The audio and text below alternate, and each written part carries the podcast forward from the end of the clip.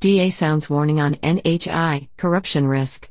The National Health Insurance NHI bill has inadequate checks and balances to prevent money being looted on a huge scale, the DA warned on Wednesday. The bill, currently before Parliament, is the first piece of enabling legislation for the government's plans for universal health coverage. It proposes establishing a central NHI fund overseen by a board appointed by the health minister that will pay for health services throughout SA. The scale of alleged corruption that has recently come to light in the awarding of coronavirus contracts and the looting of relief funds has highlighted the dangers of inadequate oversight and accountability, DA Health spokesperson Siviwe Gwarube said.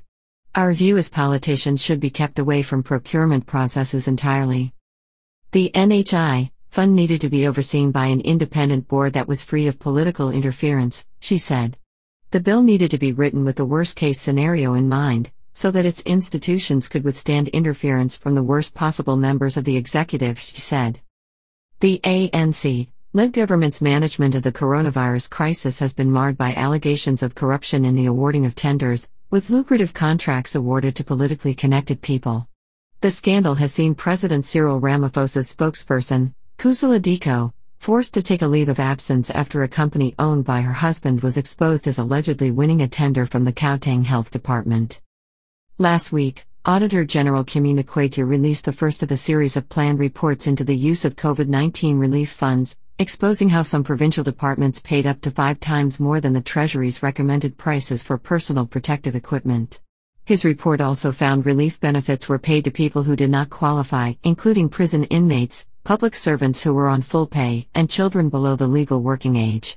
In a separate initiative, the Special Investigating Unit is already probing more than 600 cases of alleged fraud, corruption, and price gouging relating to personal protective equipment. And earlier this week, SA Revenue Service Commissioner Edward Kieswetter said most companies awarded PPE contracts were not tax compliant. Parliament has yet to resolve how to manage the deluge of public submissions it has received in response to the NHI bill, said Gwarube. It received 961 submissions during its tour of the provinces, has received more than 64,000 written submissions, and is still debating the terms of reference for an external service provider, which the DA wants restricted to administrative tasks. The DA is also proposing that the 121 stakeholders who have asked to make oral presentations each be allocated a half hour slot, with another 30 minutes set aside for questions, considerably longer than Parliament's proposal of 10 minute slots. While we have noted the deliberate rushing of the process by the ANC, we are committed to ensuring that we conduct this work deliberately and thoroughly, said Gwarube.